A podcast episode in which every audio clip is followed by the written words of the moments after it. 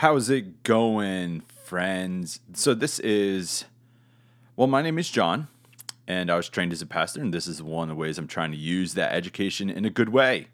So here we go. This is the Book of How, Part 5.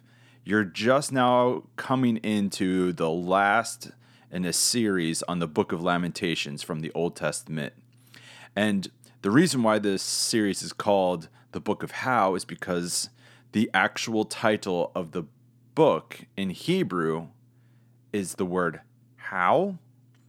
So why not?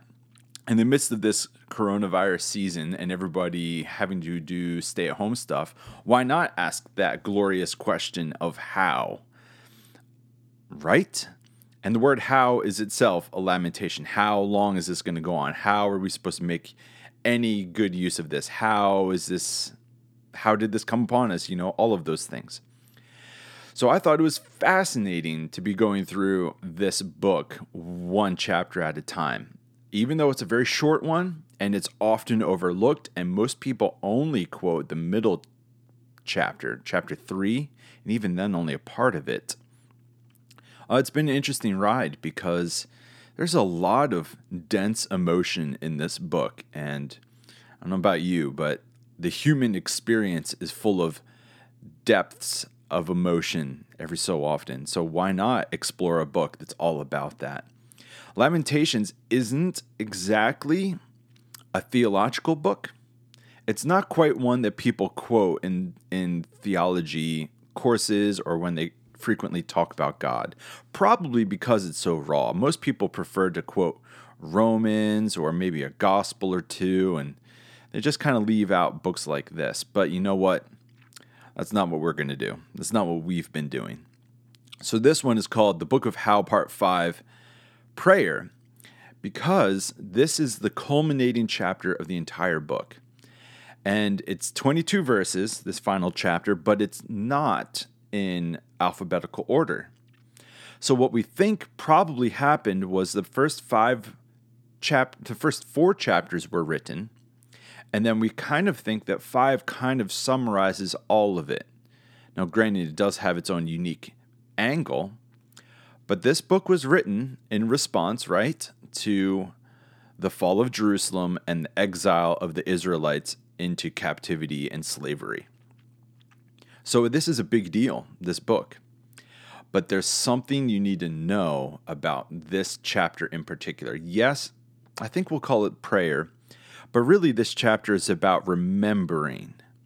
And that's a unique part of lament, right?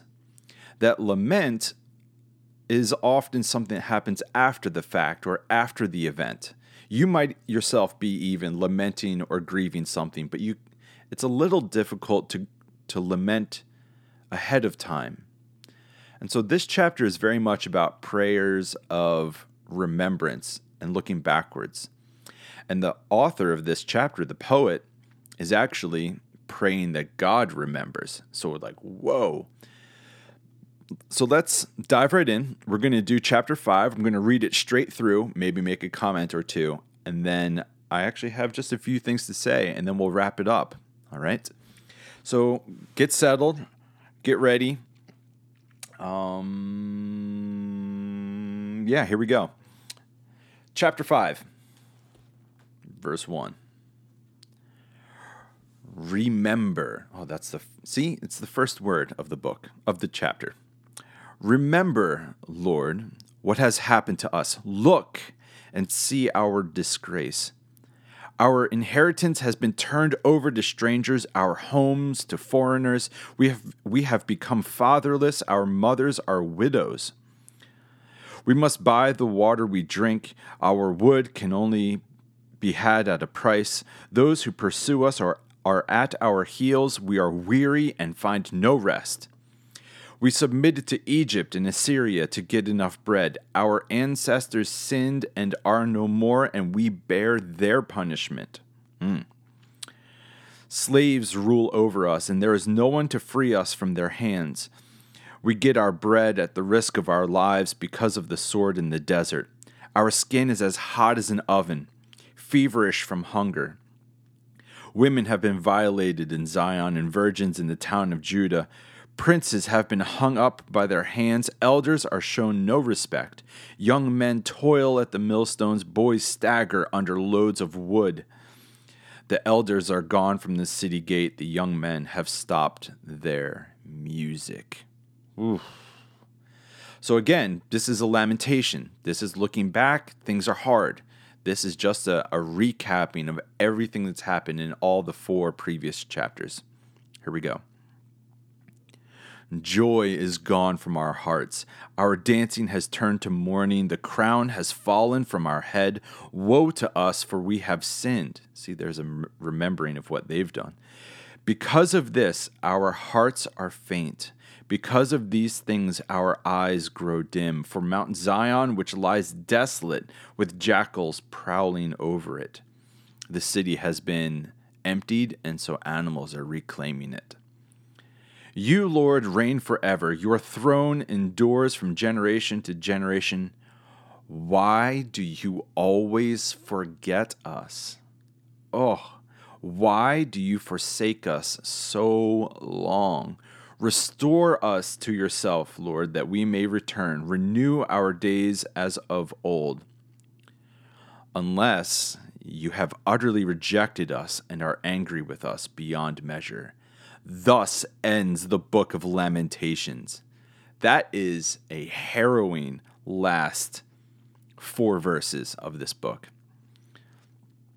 So if you've noticed, there seems to be like a bit of a bracketing. The very first word in this chapter is remember, Lord. And then the very end of this is, how long will you forget us? So this book, or this chapter rather, is obviously another prayer of lament. However, this one takes a unique angle of God, please remember us. Why does it seem like you've forgotten us? Can't you take us back? Like, have you just turned away? Do you just forget that we exist? And I feel as though that can be a super legitimate experience of life. Correct? And often in church circles or religious communities, you might feel as though you could pray that, and then someone might rebuttal, no, God doesn't forget you. It's like, yeah, well, my experience in life is that certainly seems as though God has just straight up forgotten me. And so I have to plead to God that God even remembers that I exist. This is in the scriptures. This is in the heart of the Old Testament. This author, the poet here, actually says, God, remember us. Why does it feel like you've forgotten us? Is it because you're so angry with us that you just choose to continue to forget us? And it's like, what? This is so unique to this book. It does happen in a few other places, but I feel like this is, in the Old Testament, as direct as it gets. God, why did you forget us? So, what do we do with this book, right? So, in each episode leading up to this, we've been asking what's timely and what's timeless. Okay. Well, what's timely about this chapter is that it's clearly remembering an exact event. The fall of Jerusalem and the exile of the Israelites. Boom. Timely. But it's timeless because no matter where you are in the course of human history, you might at some point come across the experience of feeling forgotten by God. And apparently God is supposed to love you, that God knows even the hairs on your head. But what do you do with the tension of people say that you're known by God, yet it feels like you're forgotten by God? And there's a tension between those two things. Those two experiences are polar opposites. Yet how do we hold them both right next to each other? And you have to say, the poet here in chapter 5, they've got some audacity because at least they're taking the time to still try to remind God that they exist. You would think that if someone felt as though God forgot them, that they would just be like, well, all right, I'll forget you too. But how interesting that in having felt like they were forgotten, this person chooses to still plead and pray to God. So everything we think, I was reading a commentary about this. I've got a few things here. First off, it ends on a dark note. The very last verse of the entire book is verse 22 and 21. Restore us to yourself, Lord, that we may return. Renew our days as of old. 22. Unless you have utterly rejected us and are angry with us beyond measure. The end. You see, the Book of Lamentations doesn't wrap things up. And if you want to get to the hopeful passages in this situation, you almost have to jump over to Isaiah and read chapters 40 to 55 because that's where the hope happens. But Lamentations isn't about the restoration. It's not about the hope part yet. What's so brilliant about this book is just that it gives credence and validation to the lament before the restoration. And a lot of times in religious communities, we rush to the restoration part. And sometimes in doing that, we diminish the reality or the authenticity or the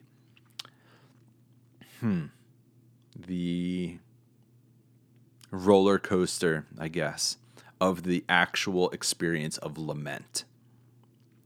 And you can't really have an authentic restoration service or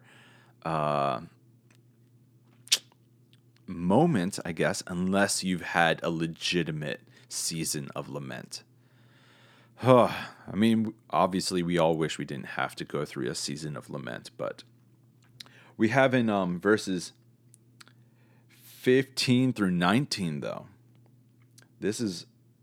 You know what? Let me just read some of this commentary for you. This is a commentary I got written by Adele Berlin. Here we go. It says, the chapter is framed by a call to God to consider or remember and the realization that God continues to ignore. So ignore, forget, remember his people. The body of this chapter can best be read as a portrait of occupation and the deprivation, humiliation, and frustration that accompany it. The story that happens in Lamentations is about the breakdown of social, economic, political, and religious structures of Judah. Now, that's the timeliness part.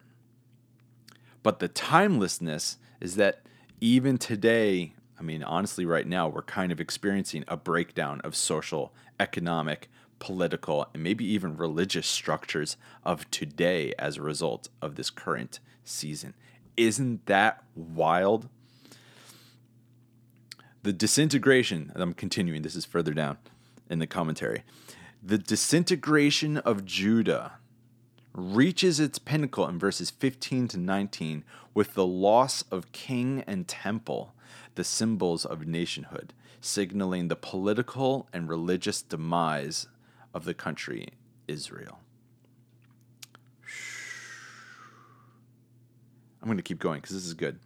Yet God endures and the belief in his power persists. The poem calls on God to reinstate his former relationship with Judah, but it ends in disappointment and frustration, for God is still angry with his people and continues to reject them. That's verses 20 to 22.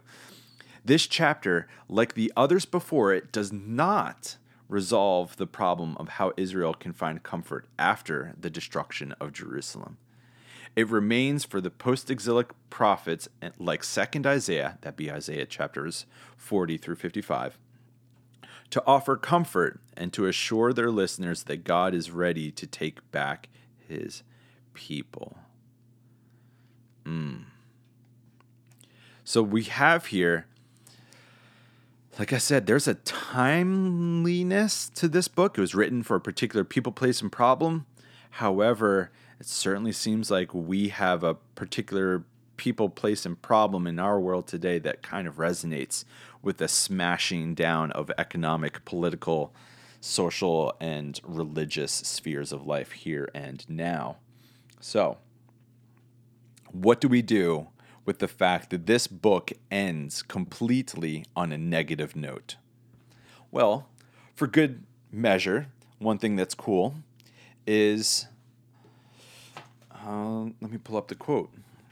It says in this same commentary by Adele Berlin, in Jewish tradition, the custom in public recitation of books like this is to repeat the penultimate or second to last sentence when a book ends on a negative note, as here as and also in Isaiah, Malachi, Ecclesiastes, so as to not conclude on a note of despair. This provides the positive closure that is expected and that is found in most other biblical books. So let me read the very last four verses, but I'm going to do that. I'm going to repeat the second to last sentence. Here we go. Or second to last, whatever. Verses 19 starts with this. You, Lord, reign forever. Your throne endures from generation to generation. Why do you always forget us? Oh, man, that's a heavy line. Why do you forsake us so long? Restore us to yourself, Lord, that we may return. Renew our days as of old. Unless you have utterly rejected us and are angry with us beyond measure. Rewind. Restore us to yourself, Lord, that we may return. Renew our days as of old. Boom. So even within the Jewish tradition, they did find that, okay, yes, the book ends on a negative note, but let's just go back and quote the most hopeful passage just before that. But that tradition actually happens with numerous books of the Bible. Okay, so we need to try to wrap this up in some sense. Okay, so the Book of Lamentations, we've now done all 5 chapters. We've talked about the timeliness and the timelessness of some of the things that happened, the themes. We've talked about, my goodness, we've talked about mourning and shame. You might have embarrassment or lament because you brought on something for yourself. You might have anger as a result of the degradation that fell. You might be experiencing a sense of having lost home, and now you're looking for a home again because you've lost everything. You might feel like some event in life has completely smashed you down and broken you into pieces. And you might even feel like your most honest prayer at one point might really be, God, please remember me. It feels like you've absolutely forgotten me. Which, let's take just the side moment. Some people might say that it would be improper to pray to God, God, you've forgotten me. That some people would let like an understanding of theology tell someone how to pray and let that theology tell someone to pray inauthentically. Because some people might theologically say, no, God doesn't forget. God knows all. Yeah, but maybe your prayer really should be just experiential, not theological. Maybe you should just be honest about how you experience God. God, it feels like you've just forgotten me. See what I mean? Sometimes theology can get in the way of being vulnerable and authentic in your prayer life. Whoa, that's a good sentence. Sometimes theology can get in the way of being vulnerable or authentic in your prayer life. I feel like that probably could be talked about for quite a while, but we'll move on. So we've talked about mourning and shame, anger, exile, feeling broken down, being honest in your prayer. We've talked about nostalgia and how it's a painful homecoming. It's really difficult to return to a time before the tragedy or the trauma happened, right? It's the only way through is through. And sometimes the only way we can get through lament is not to rewind to the time before, but to trod through it and be faithful to our own experiences. What else have we said? I'm honestly looking back at my notes from previous episodes. I mean, how lovely is it that it's actually in the tradition that lament has a place? That's wonderful as well. Well, I mean, we've said a number of things, and you can feel free to go back and look at or listen to some previous episodes, but the Book of Lamentations is kind of raw. And you know what? It might be possible that some people will not appreciate it. Maybe you don't appreciate it because you haven't gone through a mass disappointment or potential trauma. Or maybe you have, and so all of a sudden you realize that this book has been in the Bible the whole time, but no one talked about it. But you know what? That's actually rather consistent with life. Not many people talk about their PTSD inciting moments. Not many people bring up their trauma, or if they do, sometimes they do in a rather unhealthy way. But this is a fascinating book because it puts together spirituality and trauma.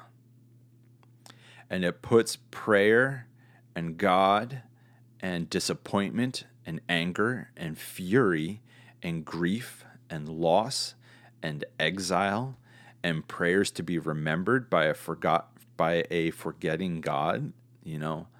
It puts all of these things together and affirms the experience of those things.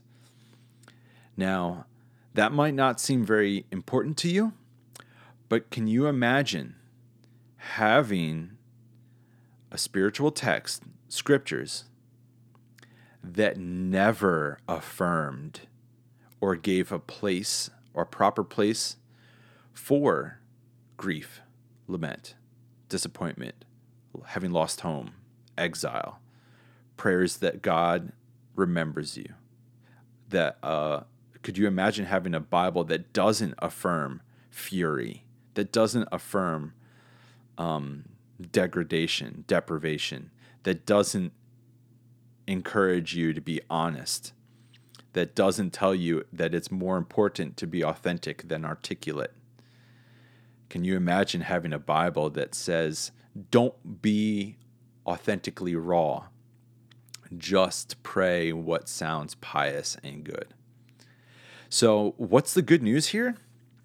Well, in some sense, the good news is that there even is a book called Lamentations. There even is a book in the Bible that in the original Hebrew is just titled, How? How do we get through this? How long is this going to go on? How could God have forgotten me? How can I get over this anger? How can I get over this fury? How long do I have to feel like I don't have a home? You see what I mean? It's actually good news that the Bible affirms the whole spectrum of the human experience and says, this is holy. That's good. Because we have this book that's raw, and it talks about cannibalism. It talks about starvation, talks about dehydration, talks about slavery. It talks about all of these things in a poetic way and then calls it scripture. And it does that because the human life is a holy experience that needs to be validated. So, at bare minimum, give thanks that there even is this weird, awkward book right in the middle of the Bible that affirms the dark sides of life and says that the best way to get through it is to pray it honestly through. So this has been it. This has been chapter 5. We're now done with the Book of Lamentations, the Book of How. I hope you enjoyed it. Hopefully you got something good out of even this episode. Maybe there was a sentence that still is reverberating or resonating with you that was said during this time. So thank you for listening. May grace and peace be with you, and we'll catch you next time. You are lovely. Bye.